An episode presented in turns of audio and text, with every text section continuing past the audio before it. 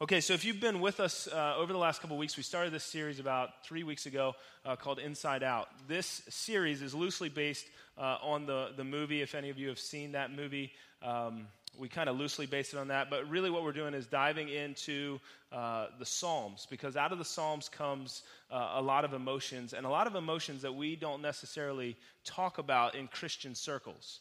Okay, so we, we talk about things like uh, the first week we looked at despair. Uh, second week we looked at jealousy, and now this week we're going to look at anger.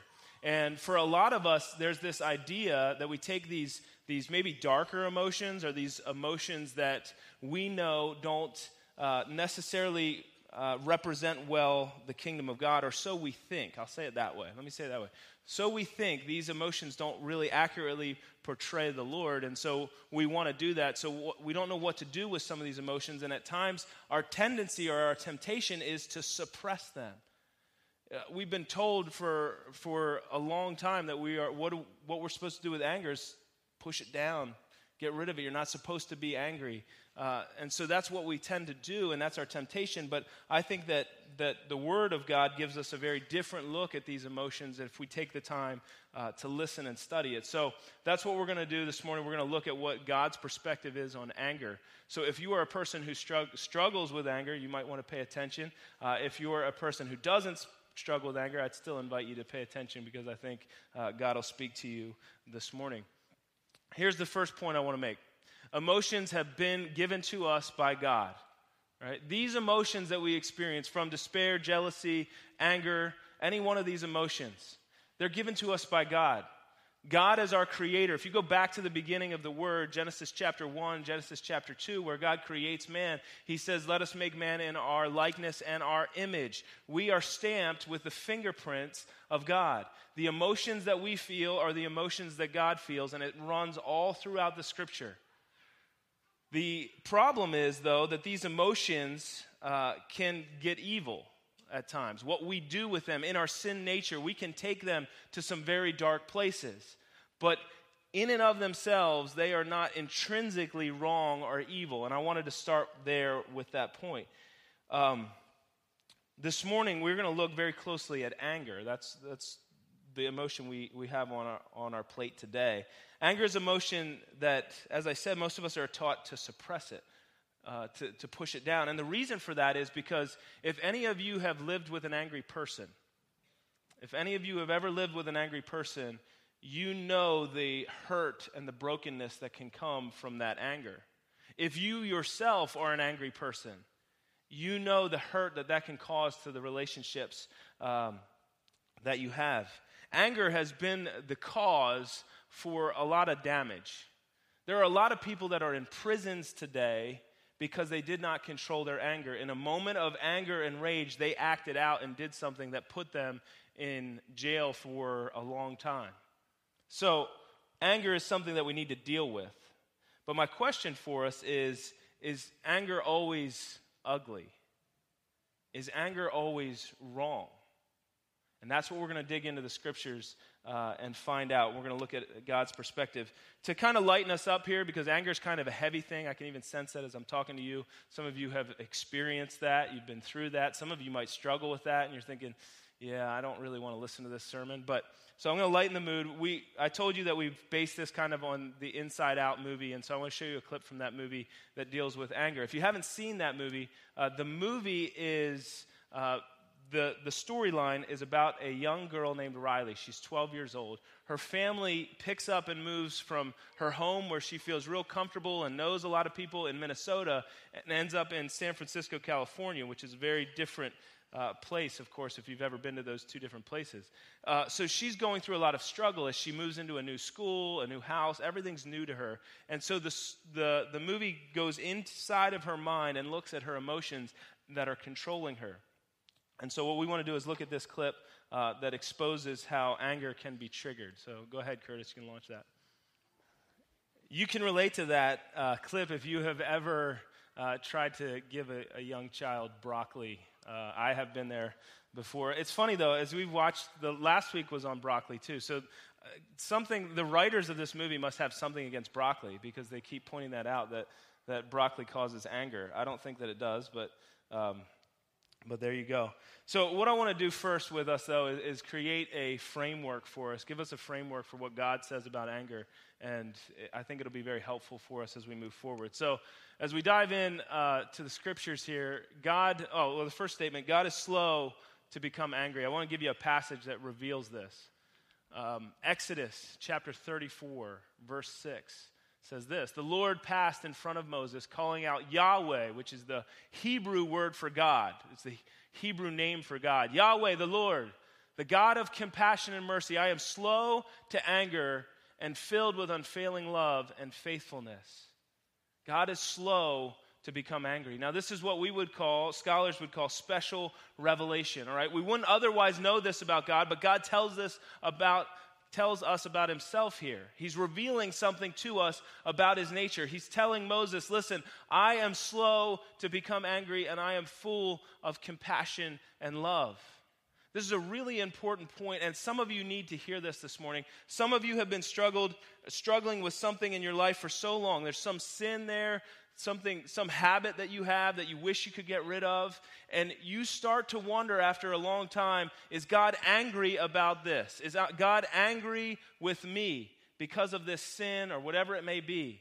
And I want to tell you, you need to take a look at this passage and understand that God is slow to become angry. He also tells us that we're to reflect the image of God and we should be slow to become angry. If you do your research on this passage and dig deeper, you go back two chapters, you'll understand why God is telling Moses this. Because just two chapters earlier, God has delivered the nation of Israel. God has pulled them out of slavery. They were in slavery to the Egyptians. God rescues them in a miraculous fashion. They go through the Red Sea. God parts the Red Sea. They walk through. They're headed to the promised land. God said, I have a place for you to go. I'm going to give you this land, and it's going to be flowing with everything that you need. And as they're headed through the desert on their way there, or their wilderness, they start to think, well, this is slow. We're not getting there fast enough and they start to become uncomfortable with God or they feel like He's not doing enough. And so at one point, they, they decide in Exodus chapter 32 well, let's take some gold, let's melt it down, and let's fashion a cow. And then once we're done with that, we're going to worship the cow. Now, think about the insanity of what I just told you. If I were to make a golden image or some kind of object and put it up here and say, All right, everybody, we're going to worship this you would lynch me, or at least you'd stop listening and walk out because it's insane. But that's what the nation of Israel did. They said, All right, God, I know we know that you delivered us, but forget about you. We're going to start worshiping this little cow that we made out of gold. And so, if I were in God's shoes, I would be very angry. But God tells Moses, listen, I am slow to become angry. He clearly he was angry, but he says, I'm slow to become angry and I'm full of mercy and compassion. So that's the first part of understanding anger is and put it in a framework is God is slow to become angry, but he does get angry. God does get angry. I'll give you a couple passages here. Psalm 69 verse 24. This is David writing. David says, Pour out your fury on them and consume them with your burning anger. So, David, who was a man after God's own heart, says here, under the inspiration of the Holy Spirit, consume them with your burning anger. So, he's pointing out God's anger. A better picture for us, I think, comes in 1 Kings chapter 11 of God's anger. So, 1 Kings chapter 11, verses 9 and 10. The Lord was very angry with Solomon, for his heart had turned away from the Lord, the God of Israel, who had appeared to him twice. Let me give you a little background on Solomon. Solomon was David's son. He inherited, the kingdom of Israel. This was God's chosen people. He came to God, and, and God said to him, What is it that you want? What is it that I can give you? And uh, Solomon, rather than asking for riches or anything else, makes this awesome statement and says, God, give me wisdom to lead your people. And God blesses him with wisdom. And, and Solomon has a, a great reign for a while. But God also warned Solomon and said, Do not marry the, the women from the other nations around you. Do not take wives from them, because if you do, you will be compromised and you will start to worship other gods. Solomon did not listen, and in his disobedience, he did exactly what God told him not to do. And Solomon began to worship false gods. And as he began to worship false gods, so did the nation of Israel. And ultimately, what happened to Solomon, or what happened to the nation of Israel as a result of Solomon's sin, was the collapse of the kingdom. Solomon's son would follow in his sinful choices, and the kingdom would be ripped apart and divided because of Solomon's sin. The Lord was very angry with Solomon because he knew the consequences of the decisions that Solomon was making. So God gets angry, and he gets angry when we make decisions that impact other people in a way that will pull them away from God. So let's jump out of the Old Testament. We'll come into the New Testament here for a second. Ephesians chapter 4. God actually commands us to be angry. Have you ever heard that before? God actually tells us we should be angry. Now, in different translations, Ephesians chapter 4 reads this way In your anger, do not sin. It's assuming that you are going to be angry. But then, what do you do with that? The actual closer in the Greek is what the ESV gives us, the English Standard Version. It says, Be angry. Paul's telling you, Be angry. But in your anger, do not sin, and do not let the sun go down on your anger. Now, I probably have some of you at a point where you're thinking, but wait a second here. Wait a second. Doesn't God tell us that we're not supposed to be angry? Or doesn't God tell us that we're supposed to pr- suppress that anger? I know that's what some of you are thinking, and some of you are even thinking about James chapter 1 right now because you're really smart. And I knew that you were going to think that, so I put it up here on the screen. James chapter 1 tells us human anger does not produce the, righteous, uh, the righteousness that God desires. Human anger does not produce the righteousness that God desires. So, isn't that telling us we shouldn't be angry? Let's go further. Paul, the same guy who wrote Ephesians, says this in Colossians chapter 3, verse 8. But now is the time to get rid of anger, rage, malicious behavior, slander, and dirty language. So, Paul, in this context, he's talking about pushing off the sinful nature that we are all born with, getting rid of the sinful nature, the sinful habits that we have in our lives. And he's saying, get rid of anger. So, do I have anybody confused now? What are we supposed to do with this anger? Well, I think God gives us. Uh, I think God gives us some answers, and I, that's what we're going to dive into in understanding. All right, well, when am I supposed to be angry? When am I not supposed to be angry? And how does this whole thing come together? And what in the world is God telling us that we should do? Uh, there was a book written called Cry of the Soul that uh, Adam has referenced a couple times. It's really influenced this uh, series, and it's going to influence some of my thoughts here uh, for you today. So, some of the thoughts that I have for you come out of that book. Some are mine. They kind of blend together. It's kind of hard to, to give you all the breakdown of that. So, I'm just saying that up front so that you don't read uh, that book and then come back and say, hey, you stole their stuff. Uh, it's okay to steal their stuff if you tell them up front that you're stealing their stuff. So, that's what I'm doing. So, some of this comes from them, some of it's from me. But uh, here's the breakdown on this. What do we do with this anger and how do we understand it? Unrighteous anger so, this is what we're going to deal with because I believe what Scripture is telling us is there's two different types of anger. There's two different types of anger, and you have to understand which one is going on in your heart to really understand how to handle it. So, we'll deal with the negative side first unrighteous anger. This is the one where James says human anger does not produce the righteousness of God right? Unrighteous anger is a dark energy that demands for the self a more tolerable world now a dark energy that demands for self. It's all about me. It's what I want, when I want it, how I want it. Think about the little toddler there that didn't want to eat her broccoli, but she wanted her dessert. It's what I want, when I want it, how I want it. She wants a more tolerable world now. Instead of waiting for God's redemption according to his divine design and timing. So that's what unrighteous anger looks like. This unrighteous anger is the norm. I would say that this is what most of us experience. It's a normal thing that we experience. There's a selfishness about it. It's because I want what I want when I want it. I'll give you an example of this. I think uh, it's amazing what happens to us when we uh, get in traffic and we start driving. I think there's a lot of anger that comes out on the road. I mean, we hear about road rage all the time. But just picture for a second that you are driving uh, south on 222, headed towards Lancaster, and you get right about Lancaster Bible College, and you know that you're running right on the edge of time to get to that appointment that you need to be at. And right as you get to about Lancaster Bible College, everything comes to a standstill, especially if you're in that right lane trying to get onto Route 30. And all of a sudden, you start to think, Why couldn't the state make this two lanes going onto Route 30 instead of one? And you start to think about how it's their fault. Or if there's that fender bender up there that slowed everything down, and you, you start to make assumptions like, well, I, I bet they were texting while they were driving. That's why they ran into the back of that person. All right, when we get into those situations, we're not thinking about others, we're thinking about ourselves and what we want when we want it and how we want it.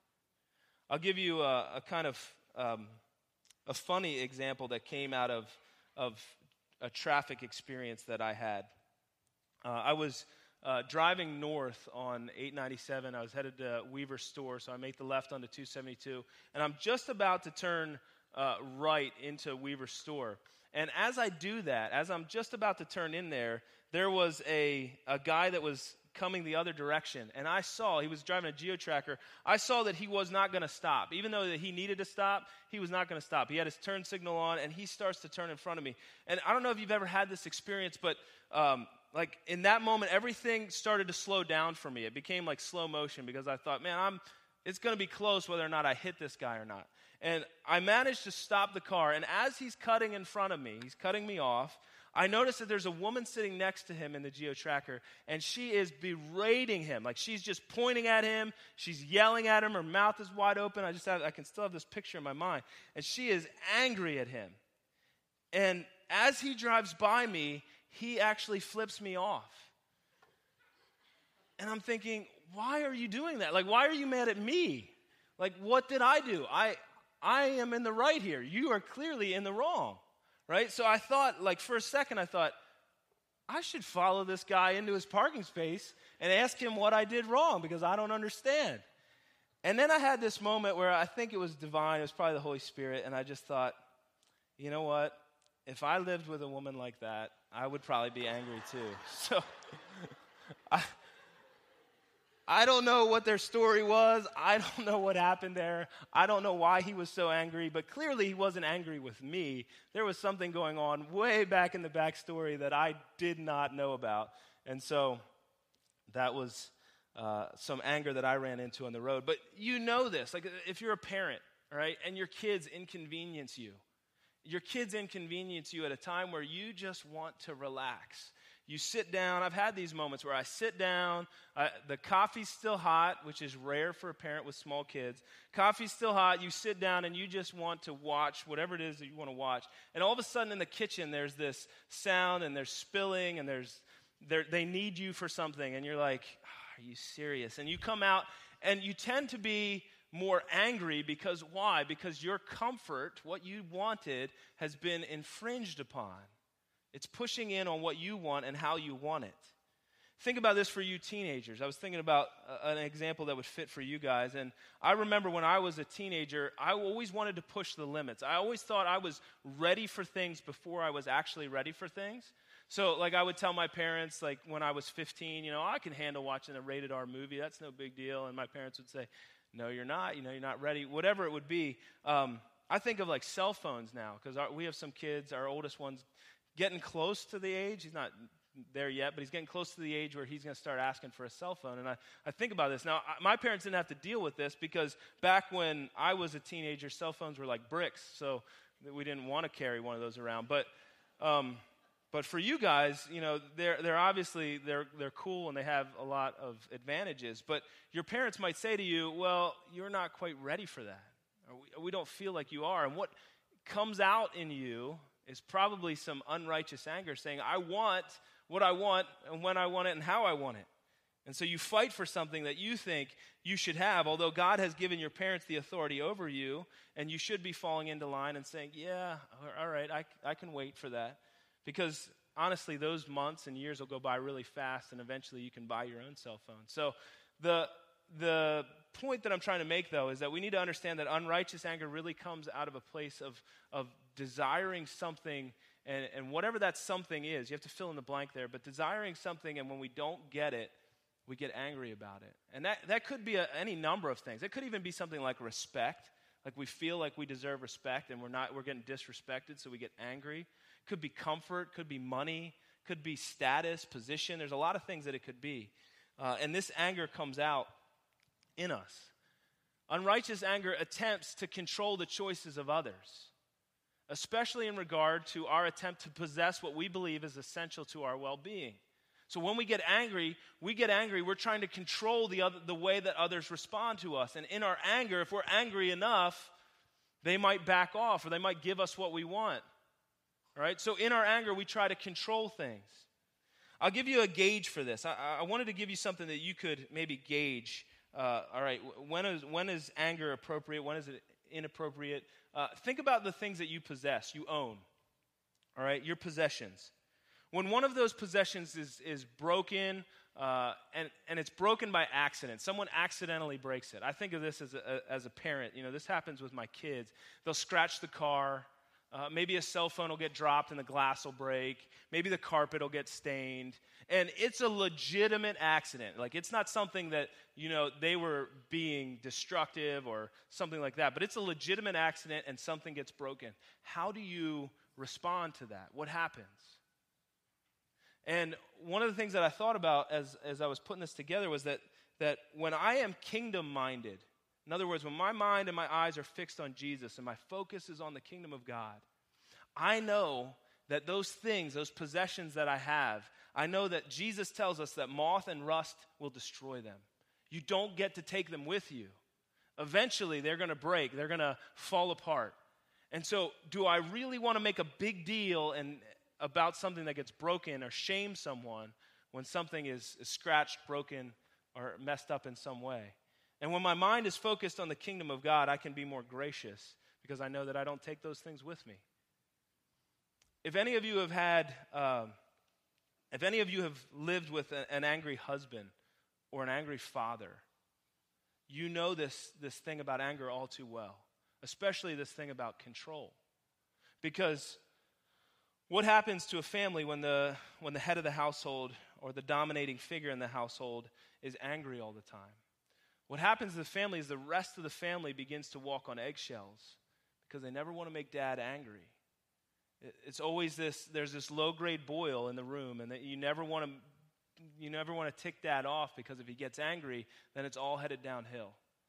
And what happens in, in those homes is that it leads to, to broken relationships because the control becomes so much more important than the relationship. And it leads to shattered lives and, and, a lot of pain. And I just want to tell you, I want to take a minute and, and be pastoral if I could. If you're that person, whether man or woman, if anger is something you really struggle with and control is overwhelming you, I want to tell you this morning there is hope for you. There is hope in Jesus that you can have healing in that. That's going to take some work, it's going to take some time. But you don't have to be that person that has control over everybody else and forces them to make decisions by your anger or your outbursts. So I just want to tell you that there is hope, and I hope that you feel that this morning and that you don't walk out of here feeling beat up or like punished in some way, because that's not at all the intention. But God's grace can cover over that if you're willing to admit it and then deal with it and confess it. All right, so let's move into righteous anger. Righteous anger is this. This is a def- definition I got from Tim Keller. He is a uh, He's a pastor up in New York, and he says this energy aroused in defense of something good and released at something evil. Energy aroused in defense of something good and released against something evil. This anger, right here, righteous anger, this is the anger of God. It's directed towards injustice and oppression, it's directed towards pride and the worship of idols. We are supposed to get angry as Christians, we're supposed to get angry, but we're supposed to get angry at the things that make God angry. The injustice and oppression of others is that's something that should make us angry. If we don't get angry at those things, we should be asking the question, why am I not angry enough about this? I'll share an illustration with you and then, then we'll, I'll break it down a little more. But uh, many years ago, many, many years ago, I was at a, a concert at Hershey Park Stadium. And I went to see a band uh, called Bush, which I realize dates me some. And uh, the music of the 90s was not nearly as good as the music of the 70s, I suppose, because uh, I was thinking about this and I was thinking my parents, you know, my parents listened to like Led Zeppelin and Lynyrd Skynyrd, that kind of thing. And I was thinking, you know, when I was a teenager, I definitely knew who Led Zeppelin was and Lynyrd Skynyrd, and I would listen to that. Uh, and now that I'm getting to that age where my parents were, and I'm thinking, my kids would never listen to the alternative rock music that I listened to. So I guess, I guess I'm siding with you older folks that the music of the 70s was better than the 90s, and maybe I'll get some pushback from my generation. But anyway, I was at a Bush concert, and uh, we were somewhat back from the stage. We were on the field, so there was people all around us, but we were not up like really close. And in that day, I used to get in the mosh pit. We were not in that in that place. Um, so it was not a place that I expected somebody to be crowd surfing, right? Because we were pretty far back, and we were all our attention was fixed up on the stage. But some guy must have got this idea that it would be a great idea to crowd surf up to the front. Well, that's a great idea if everybody has eyes in the back of their head, but not everybody has that. So we can't see whether when you're coming, you know. And if we're not there to catch you, uh, you're going down. And that's exactly what happened. The, the guy that was in front of us, he had his arm in a sling. Whether his arm was broken or he, uh, he dislocated, I don't know, but it was in a sling, clearly injured. And the, the, the, the man comes flying up over top of us and hits the guy in the back that was in front of us and falls to the ground in that moment, this was another one of those moments where everything can slow down and I can remember it clearly. This guy turns around and the rage that he had, his face, I mean, it's completely red. Veins are popping out on his neck and on his forehead. He was ticked. And he turns around and looks at this guy and he just starts kicking him mercilessly. He's kicking him in the stomach. He's kicking him in the face. I mean, by the time he was done, this guy's nose was bleeding. His ears were bleeding. There was cuts on his head. And I'm watching this, and it took me a few seconds to realize what was happening. But all of a sudden, inside of me, there welled up this anger towards him because this was unjust. What had happened to him was sorry that that happened, but you don't need to pulverize a guy because that happened. So in that moment, I stepped forward, I pushed him off of him. Thankfully, there were some other guys there around that kind of started to calm him down so it didn't turn into World War III. But I pick up the guy, and he's just bleeding from his face, and he says, I'm sorry, and he just wanders off into the crowd. But there was some righteous anger because there was something happening there that was clearly out of bounds. It was clearly not just. And that's what I believe God tells us to be angry at. Romans chapter 12, verse 9. Love must be sincere. Hate what is evil, cling to what is good. So, Romans 12 God gives us the clearance here. He says, hate what is evil. Hate is a strong word. I remember growing up, my mom used to tell me, don't use that word, it's too strong. Well, it's in the Bible, all right? And we're supposed to hate what is evil. Now, unfortunately, what I was talking about was probably my brother or something like that when my mom would say, ah, you shouldn't use that word, it's too strong a word. And she was right. But we're supposed to hate what is evil. So think about it. in our world today, there's this thing called human sex trafficking that's going on. We should hate that. That's evil. That's the oppression of young girls, selling them into slavery as if they're a product. We should be angry at that. Thankfully, there are organizations that have gotten angry enough to start fighting it, like International Justice Mission. They're going after the people that are doing this because they need to be brought to justice. Just like God, He wants to bring to justice and will eventually bring to justice all that is unjust. We should be angry at things like pornography because of the slavery that it's entrapped so many men and women in. That should anger us. The women that get trapped in that as a career, that should anger us. They're even being brought into that. Abortion is another one that we should be angry at. That's the killing of innocent life. That should make us angry. That should arouse our anger because God hates it, because killing of innocent life is evil, and He tells us we should hate what is evil. Now, if you're here this morning and you've gone through an abortion, if you've had an abortion, listen to me clearly. Look up here. God does not hate you. God does not hate you. He sent His Son Jesus to die on a cross for you. And His desire is that all people would come to repentance. So Jesus went to the cross to die for that sin, just like he went to the cross to die for my sins. But the act of abortion, the act of killing innocent lives, is evil and God hates it. So we need to be aware of what God hates and how does he get angry or how does he respond? Well, there's anger there. So what I want to do is I want to dive into the scriptures with you. We're going to look at one passage and look at anger that comes out. And this is this is David again writing. Psalm 109 is where we're going to be. Uh, if you don't have a Bible, there's some Bibles there in the pew. You can grab those. grab one of those. If you don't own one, uh, please take that one with you and read it. That's our gift to you. Um, but we're going to go through Psalm 109. I'm going to work through the first 21 verses here with you. So, Psalm 109, verse 1. This is again David writing. David was the king of Israel. Now, one thing I will mention up front is we don't know exactly when David wrote this psalm. We don't know if David was uh, on the run from King Saul at that time or if he was actually in leadership and at the, at the helm at this point. So we don't know that. But we'll start in verse 1. O God, whom I praise, do not stand silent and aloof while the wicked slander me and tell lies about me. They surround me with hateful words and fight against me for no reason. So David is he's dealing with something here. He feels oppressed. He feels like people are, are coming against him for no reason. There's something happening that he's, he's dealing with here. Uh, that whoever's oppressing him is slandering his name, they're telling lies about him, and they're fighting against him for no reason. He's saying, I'm innocent, God, I haven't done anything, and they're coming against me. So, verse 4. Verse 4 is critical to this whole passage. I love them I love them, but, dis- but they destroy, or they try to destroy me with accusations, even as I am praying for them. This verse brought a lot of conviction into my life this week. Jesus comes along in the book of Matthew and he says that we are supposed to love our enemies and pray for them.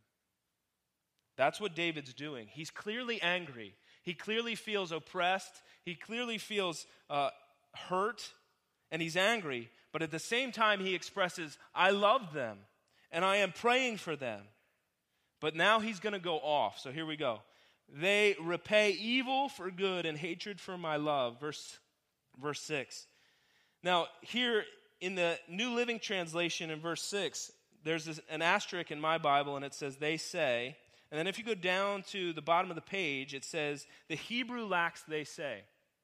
As I did the research this week, uh, no other translation includes they say. Now, I didn't have time to call the translators from the New Living Translation. Those guys are smarter than I am, but I have no idea why they included this here because uh, the Hebrew doesn't say it. If you go back and read the original, it doesn't say it. So, what I would tell you is that what David is about to say is not what they are saying about him, it's what he is saying about them.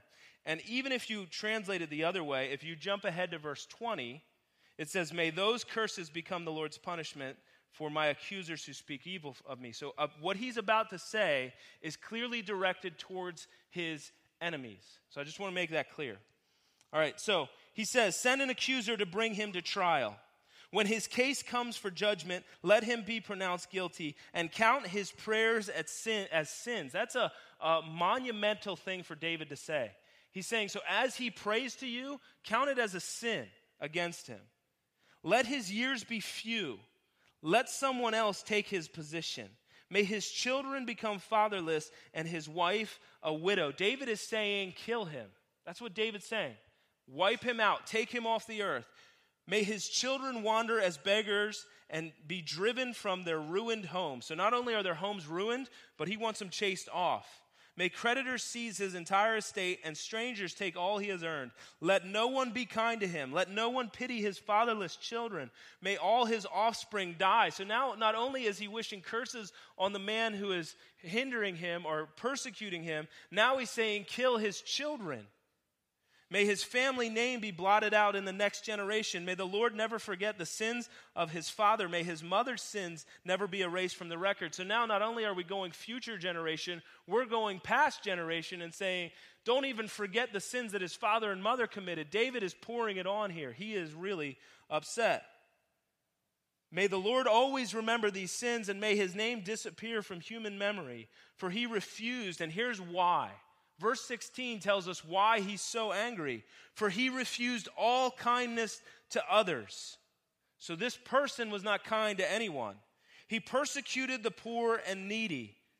The last people, the, the last people on earth that need a kick in the face while they're down is the poor and the needy.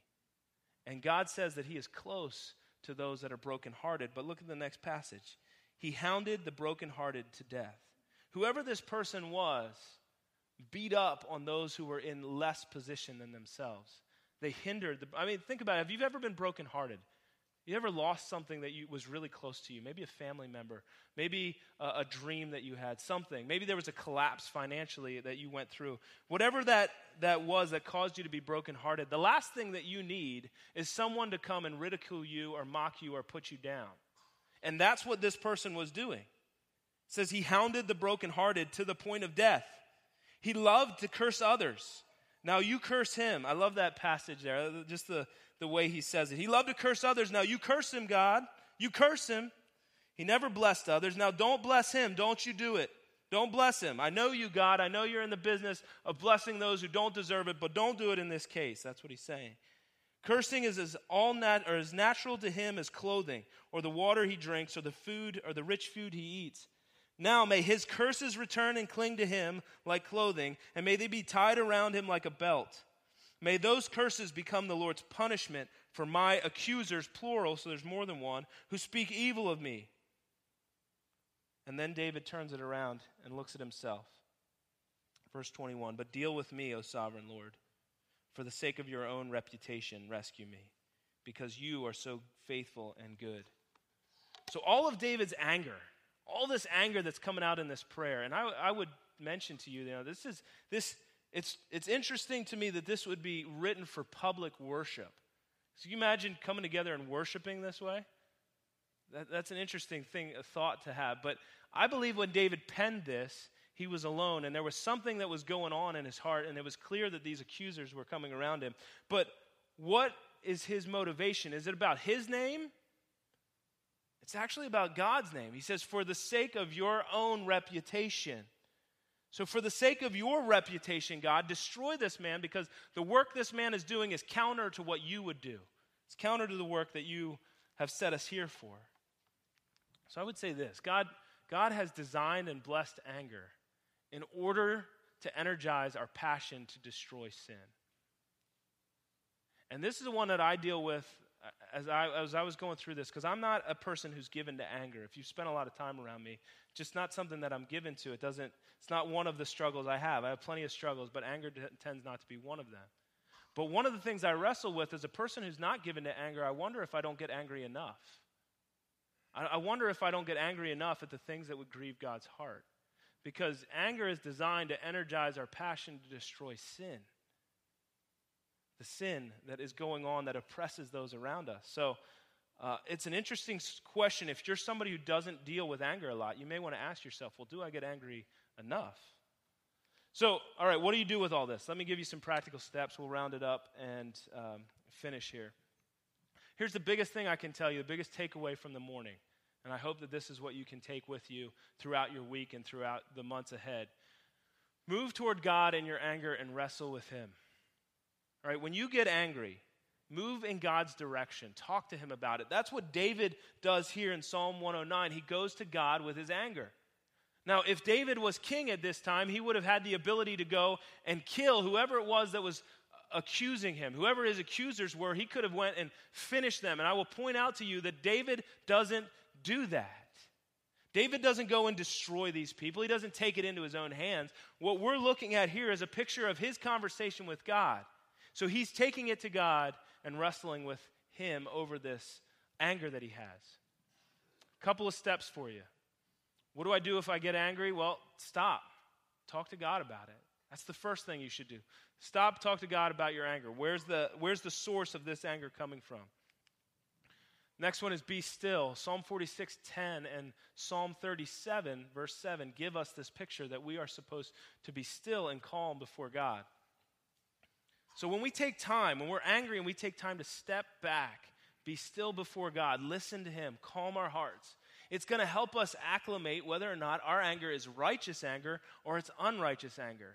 And this is the step that we don't take because we're in such a hurry to get things done or to deal with it, or maybe we don't even want to go to God because God might tell us that our anger is unrighteous, so we don't do it.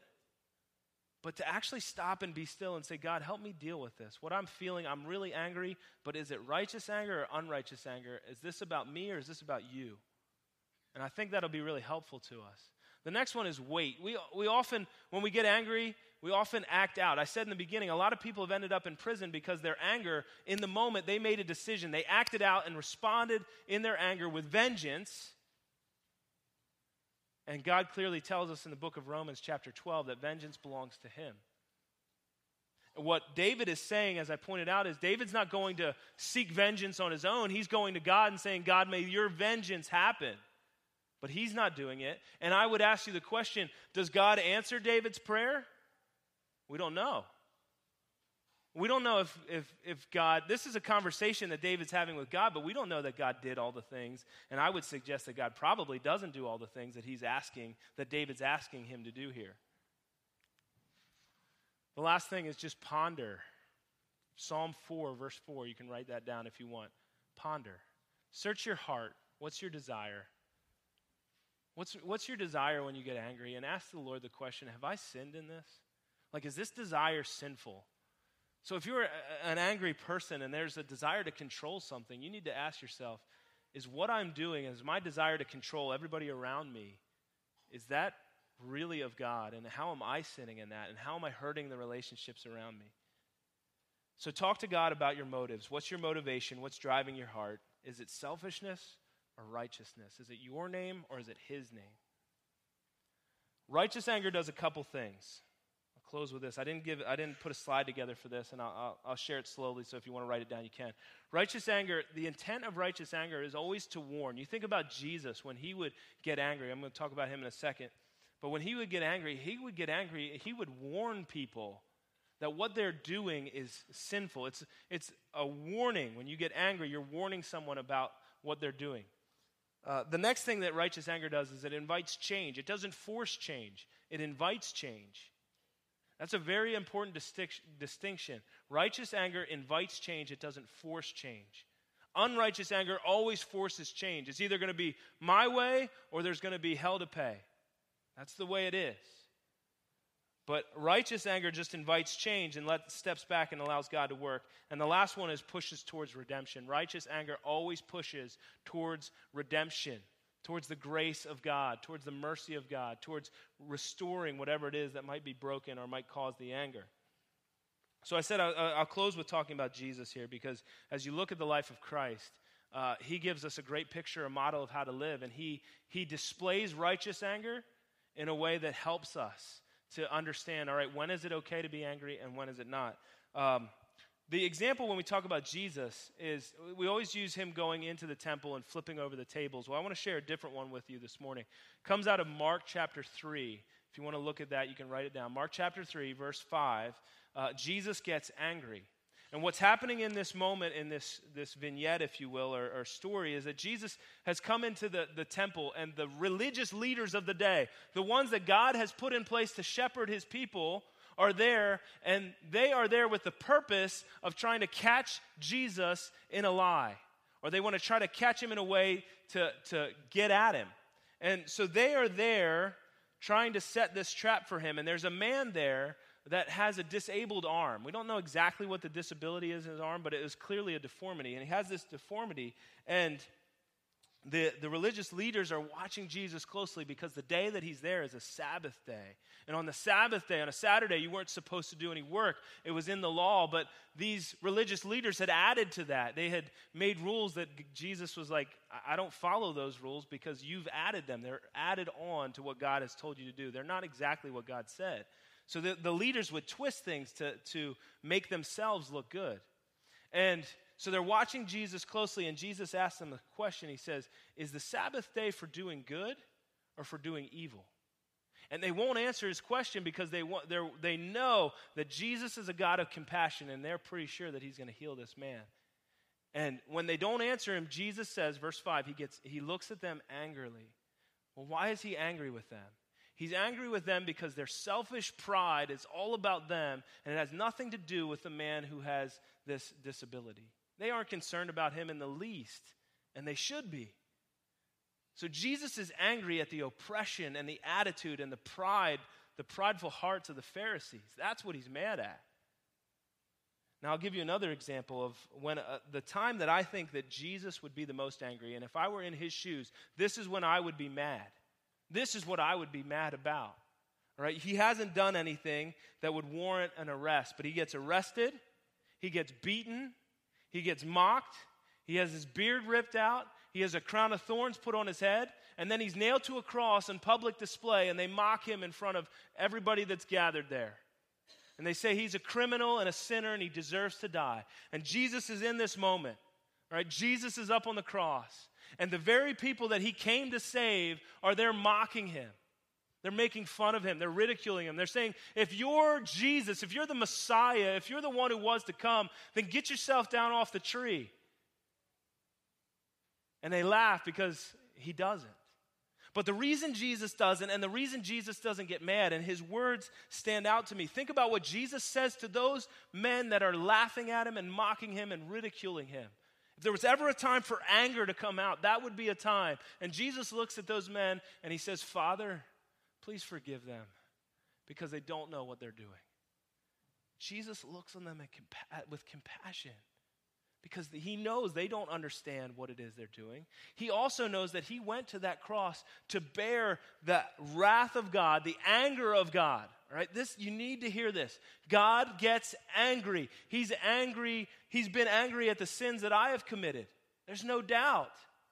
But what happens to all that anger? Why, when I end life, do I know and have the assurance that I am going to go spend an eternity with God? Because I know that the anger towards my sin has been poured out on Jesus. Jesus took upon himself the wrath of God, all the anger that God had towards sin. Your sin, my sin, and the sins of those who were oppressing him and mocking him right at that moment. Jesus was bearing the weight of it. So is Jesus angry or is God angry with sin? Absolutely. But how much does he love you? So much that he came and paid the price for it. He bore the weight of it so that we don't have to.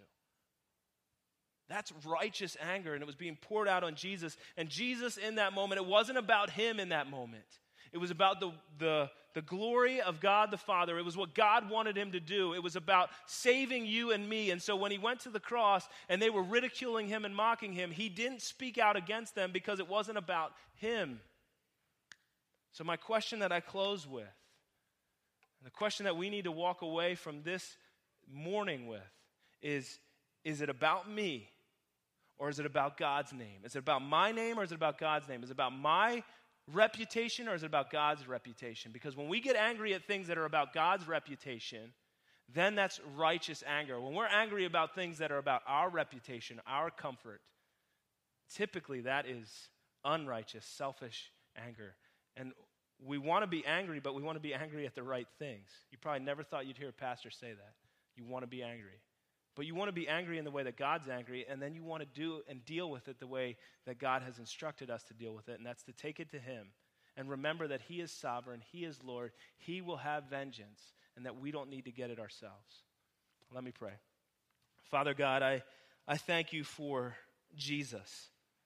Lord, as I think about the sinfulness in my own heart, the sins that I've committed, and Lord, how you would be just in pouring all your anger and wrath out on me, and yet you didn't because you loved me and you sent Jesus to, to be the scapegoat, to be the one that stood in my place. And Lord, I will praise your name forever because I have been set free. And I pray that for all of us, that we would experience that, that we would feel that, we would know that no matter what the sin is, no matter how dark, no matter how bad it's been, Lord, may we know that your grace and your mercy wins every time, and you are bigger and larger than that.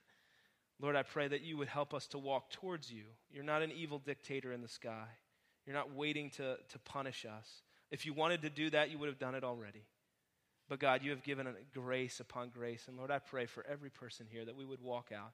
Lord, for the angry people in the room, those who are angry, Lord, will you rescue them in that? Lord, in my sinfulness, the things that I've been entrapped in from time to time, you have come and rescued me. And I pray for those who deal with anger. Lord, will you go and rescue them? Will you pull them out of that? Will you show them your kingdom? Will you help them to see that they're living for something bigger than just this world, just the possessions, just their tiny little kingdom that they're trying to build? Lord, will you relieve some of that anger? Will you heal the wounds that maybe that anger has stemmed from wounds from parents, uh, others, things that have been done to them? That they're angry about. Lord, will you meet them in that place? Lord, as we close in song, I pray that you would uh, fill our hearts. In Jesus' name, amen.